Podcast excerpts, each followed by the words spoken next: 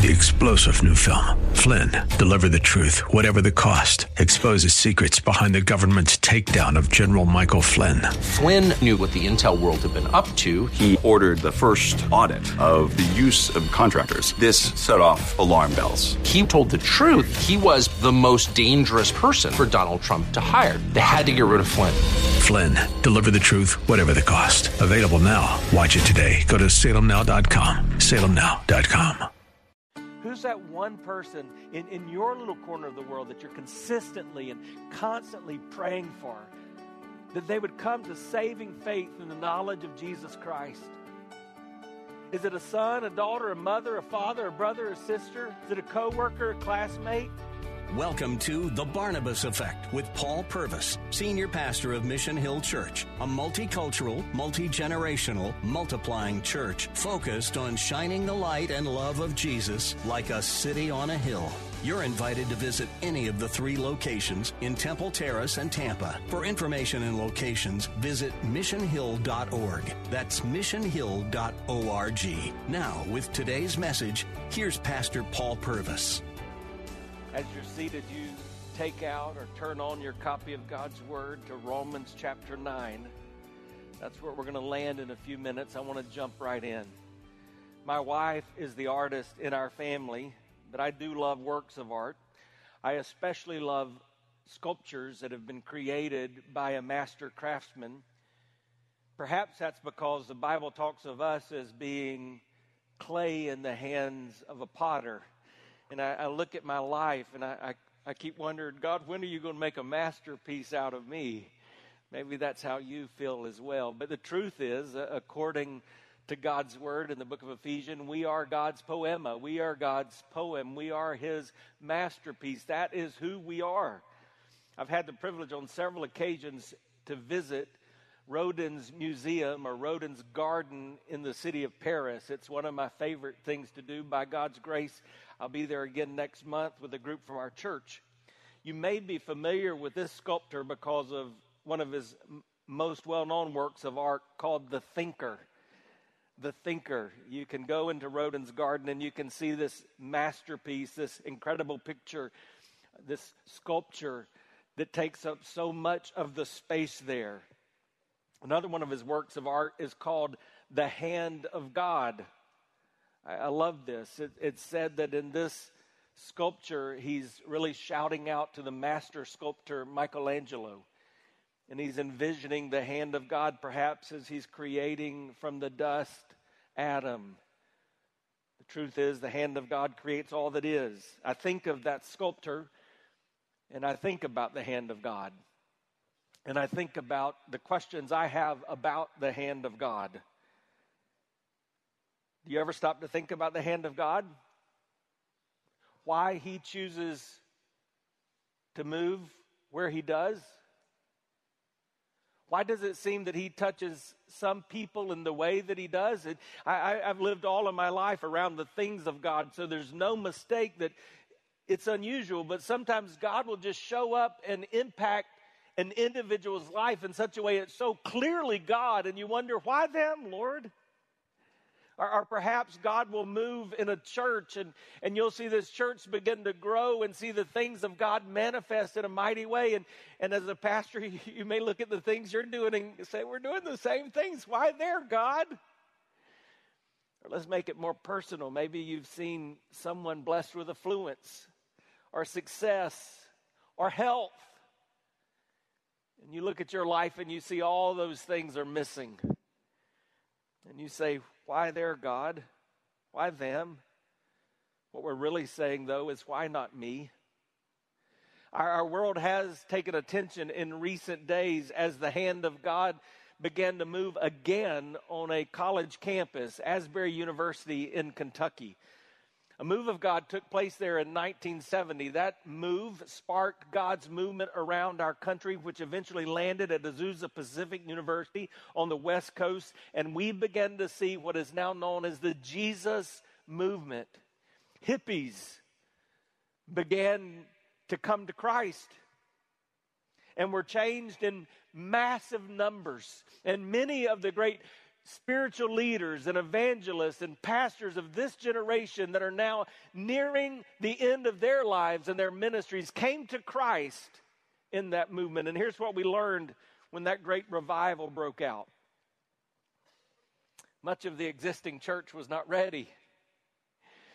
We weren't open to those kinds of people inside our walls.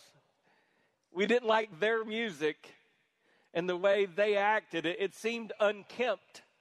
It, it seemed disorganized. It, it seemed perhaps maybe this was not of God. And, and, and yet that seems again to be what's happening at this college campus in Kentucky. My friend Bill Elliff visited Asbury earlier this week, and one of his local news stations decided to report on what's going on there. I want you to watch this short video. People here in Arkansas driving hours away to a college campus in Kentucky just to witness what they say is a miracle in the works. You may have seen it in the national headlines or maybe on social media. It's called the Asbury Revival. Our Samantha Boyd spoke with several from here in Little Rock who made the trip this week to see what this is all about. And Samantha, this is literally just taken off. Yeah, Kevin, it certainly has. This revival has brought in people from all over the world, but it started small with just a few students wanting to pray and worship after a chapel service at Asbury University. The people I talked to say that's the beauty of it all. It started out ordinary, but it's having an impact unlike anything they've ever seen. Real Christianity, people are drawn to that like crazy. It, it changes your life. What began as a mandatory chapel service at Asbury University in Kentucky more than a week ago, it very well could accelerate into the next great awakening in our nation, has turned into a massive movement, viral on social media and making national news. Arkansas pastor Bill Elliff just went last week to see it all firsthand. It's not crazy, it's not weird.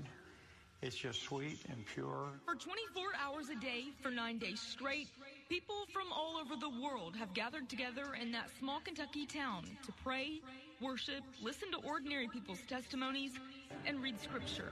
It doesn't make sense why people would be coming to what it is, other than it has to be God moving in some very unusual way. Catherine Mack, Jack McFessel, and David Legg are there together now, coming from Arkansas. Thousands of people lined up to get into the chapel, and then all the overflow places are all full. It was caught an inter- international attention of many people who are hungering for something similar in, in their own nation. Legg is originally from Ireland. He says the revival is spreading to his home territory. How do we get in on this? Do we have to go to Asbury? No, God's here. After decades of prayer, Elliff believes that movement is coming right here to Arkansas. And we have cried out for twenty-five years, for a quarter of a decade. That God would send something like this to our city, to Central Arkansas. And I believe we're going to see it. You know. Elliff says the last time he saw something like this was in the seventies with a spiritual awakening all over the country. He experienced it firsthand at Ouachita Baptist University in Arkadelphia. This week he met with the president of O B U, who's anxious to see it happen on campus. Hi, I'm Paul Purvis, the lead pastor of Mission Hill Church right here in Tampa Bay. Thanks for taking the time to listen to today's The Barnabas Effect. It's a ministry intended to encourage, equip, and empower you. You may not know this, but this ministry is made possible because of the generosity of listeners like you. We are able to be on the air because listeners like you are gracious and give to this ministry. Would you consider making a gift today? It would be our honor to send you a gift, a resource, as a result of your gift of any size. And you can make that gift by going to mission hill dot org and clicking on the banner that says The Barnabas Effect. That will direct you to a simple way that you can give right there online. Thanks again for listening to The Barnabas Effect today. And now we continue with our message. What moves the hand of God? I know this. I, I want the hand of God on my life. I want the hand of God on this ministry. I want the hand of God on my family. I want the hand of God on His church. And, and I believe in the book of Romans, in, in chapter nine, really the Apostle Paul is addressing the movement of the hand of God, that which we may not fully understand, but that which we can embrace. Now, I want to remind you very quickly uh, about what Romans is all about, because as a church, we've journeyed through this for many months. We're picking it back up in chapter nine, but we started in chapter one. Do you remember that statement of the Apostle Paul in chapter one? He said, "For I am not ashamed of the gospel, because it is the power of God that brings salvation to everyone who believes, first to the Jew, then to the Gentile. For in the gospel, the righteousness of God is revealed, a righteousness that is by faith from first to last, just as it is written, the righteous will live by faith." That's the desire of God, that we live our lives so full of faith that the gospel exudes from us. And like you heard in that news report, the, the burning gospel in us draws others to see the fire that is at work within us. But here's the problem. We don't start out that way naturally. In fact, in Romans three, it says it's written, "There is no one righteous, no, not even one. There is no one who understands. There is no one who seeks God. All have turned away. They have together become worthless. There's no one who does good, not even one." He goes on to say in verse twenty-two, "The righteousness is given through faith in Jesus Christ to all who believe. There's no difference between Jew and Gentile, for all have sinned and fall short of the glory of God, and are all are justified freely by his grace through the redemption that came in Christ Jesus." So what happens? How do we go forward seeking to burn with the things of God, recognizing that on our own we are unrighteous? In Romans five, it says, "Therefore, since we've been justified through faith, we have peace with God through our Lord Jesus Christ, through whom we've gained access by faith into this grace in which we now stand, and we boast in the hope of the glory of God." Most of us who've gathered here have declared that we've been justified by faith.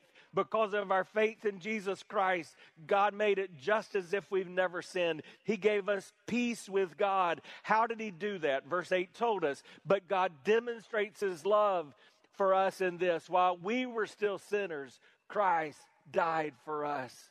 That's the hope that we have to proclaim.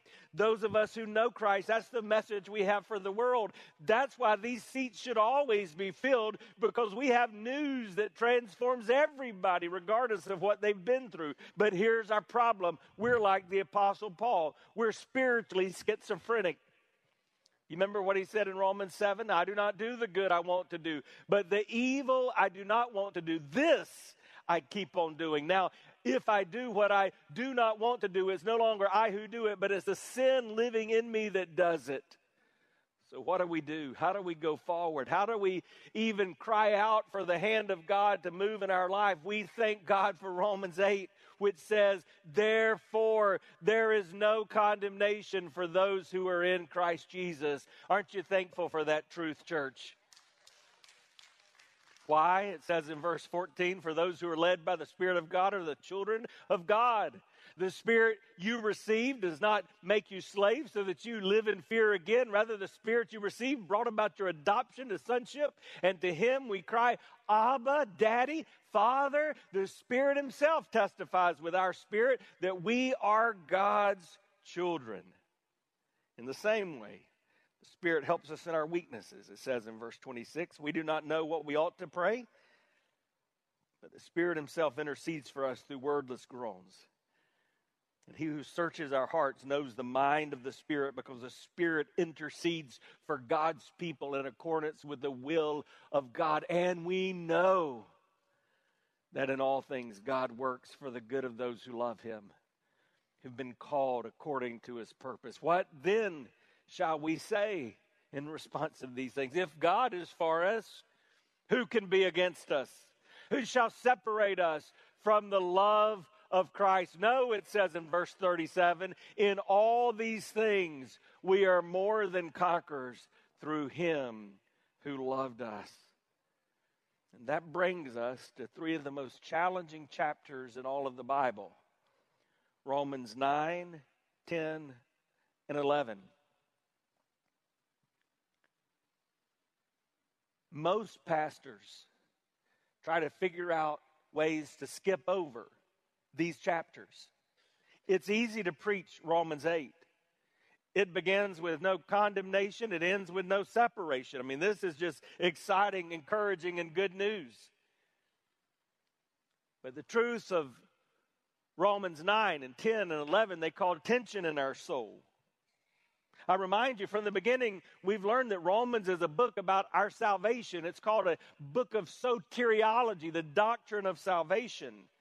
And these chapters are what go to the heart of how we are saved. And, and as a result, there's been a lot of confusion and a lot of debate and a lot of time spent up here in our heads just trying to think through and often fight through what these verses mean.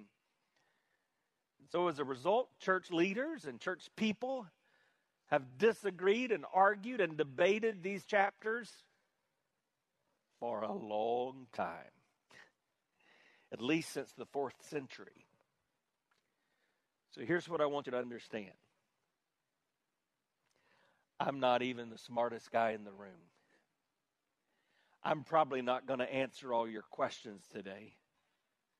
I'm certainly not going to resolve what has been a tension for thousands of years. But I do want to help you embrace the tension.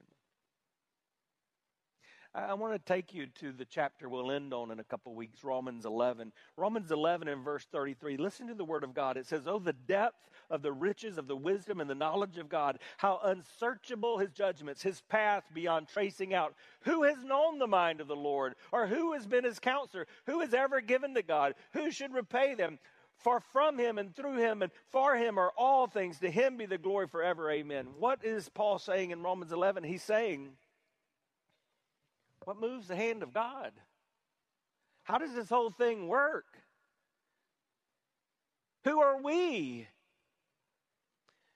And as I read those verses, some things jump out that if I were you, I would jot down just to guide our discussion as we seek the wisdom of the Lord. Number one, it's okay to express that some things are impossible to understand. You okay with that? Paul says, how unsearchable. One translation literally says, how impossible. I, I want to acknowledge that I serve a God that is bigger than me. I, I'm okay not having him completely figured out. I, I don't have to put my God in a box. And so that's where I'm going to start, from that place of understanding it. And the reason is, is because of what it says next. Some things don't need to be understood. Did, did you know for a lot of years, scientists thought the whole universe revolved around the earth? And then they figured out, ah, there's a lot bigger universe and a lot more universes. And, oh, we may have gotten this thing wrong. Well, I've noticed a lot of people think the earth revolves around them. And so I'm here to tell you, according to God's word, what we just read, that's not the case. And you don't have to be the one who solves all the problems in the world. Some things are okay not being understood. But thirdly, one thing we understand is that everything was created to point to God, to give him glory. Everything was created, including you, to give God glory. So as I seek the face of God and I cry out for the hand of God to move in my life, what I want is that to take place in such a way that he receives greater glory. I want my faith understanding, and I, I want the way that I live out these truths that I've studied in God's word, and I want this knowledge that I've uh, obtained. I want it to reflect my desire to give God glory. So what's the big picture in, in these verses? We're going to just read through really quickly, and I'm going to make a couple comments about. Here's the big picture. According to Scripture, God must choose us to be a part of his family. That's just the way it is. In fact, Jesus gave us a clue into that when he looked at his disciples and he said, "Time out, guys. I want to make sure you understand, you didn't choose me. I chose you." But that was not new. That's the way God talked to his people all throughout the Old Testament. They were his chosen ones. He does the choosing. But what makes that confusing? If that's all Scripture said, that would be easy, right? We would understand the hand of God just kind of floats through existence and touches whatever he wants to and doesn't have anything to do with us. But this passage also teaches that we must choose God if we're to be a part of his family. He has authority, but we have responsibility. And then we have tension because we think, how do, how does that work? How do we embrace this God who is sovereign, who knows all that is, but says that he created us in his image with this freedom of will to make choices that impact our destiny? Does that mean that through our prayers, we can cry out and we can move the hand of God? Professor J. Robertson McQuilkin said it's, e- it's easier to go to a consistent extreme than to stay in the center of biblical in- tension. And, and that's what a lot of people do on this issue and others. They go to extremes. And, and so you have folks that really want to fight about this because they think they've got it all figured out. And, and let me just tell you some of the dangers of those two extremes. If, if this is entirely just about us, if this is just a free will choice, what does that say? Well, it places the burden of salvation wholly on me, that I'm completely responsible for whether or not I'm going to spend forever with God in heaven. Secondly, it denies or minimizes my depravity. It takes away those verses we've already read in Romans that says, there's not one righteous, no, not one, for all have sinned and fall short of the glory of God. It even suggests necessarily that we can lose our salvation. Because if there's something I can do to earn it, there necessarily must be something I can do to lose it. Which, by the way, in our church, just so that you know, we hold to that doctrine of the perseverance of the saints. We we believe, as Paul says in the book of Ephesians, when the Holy Spirit of God grips you, when Christ comes into your life, he seals you until that day of redemption. You're held tight in that righteous right hand of God. But another thing that this does, it invariably leads to legalism. Because if it's in, if it's up to me, then my goodness, I better get this right. And so those of us that tend to believe that way, we become legalistic not only toward ourselves, but toward others. But what about the other extreme? If I go the other extreme and humanity plays no part, then the liability for condemnation is solely on God. What kind of God is that? Is he a God of love at all that he would condemn some to hell for eternity? Maybe God is culpable for evil. Did he create this whole thing just to confuse us? Do we not have any stake in this? Are we just robots?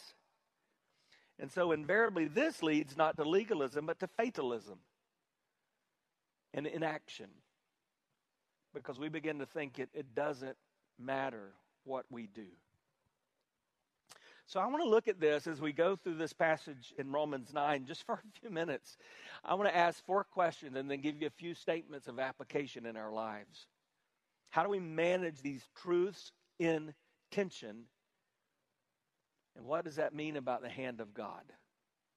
Romans nine, beginning in verse one. I speak the truth in Christ. I'm not lying. My conscience confirms it through the Holy Spirit. So here's what I just want to say before we blow past that verse. If you are a follower of Jesus Christ, what we believe and teach is that the Holy Spirit of God has indwelt you. As a result of that, that means when you are encountered with truth and falsehood, the Holy Spirit of God in you, God in you, either bears witness with the truth or shouts out in your inner being, alert, this is not true. And so you have that ability if you're a follower of Christ. Now, how do you develop that? You've gotten into God's Word. You're seeking to grow. You understand the Scriptures. You spend time with Him in prayer. But as a result of that, when you're in a church and you're hearing things that are taught that are not of God, you should hear that, alert! Because the Holy Spirit of God in you does not bear witness with that. And when you begin to see God move, oh, you should just feel an inner urge. You've been listening to The Barnabas Effect with Pastor Paul Purvis. The Barnabas Effect is here to provide listeners like you with biblical truth and spiritual encouragement. But it can't be done without your financial support. Go to mission hill dot org and click on the Give tab. Your financial support helps us reach those seeking truth about God and themselves. Thank you for giving at mission hill dot org. And join us weekdays at nine a.m. for The Barnabas Effect with Pastor Paul Purvis on Faith Talk, A M five seventy and nine ten.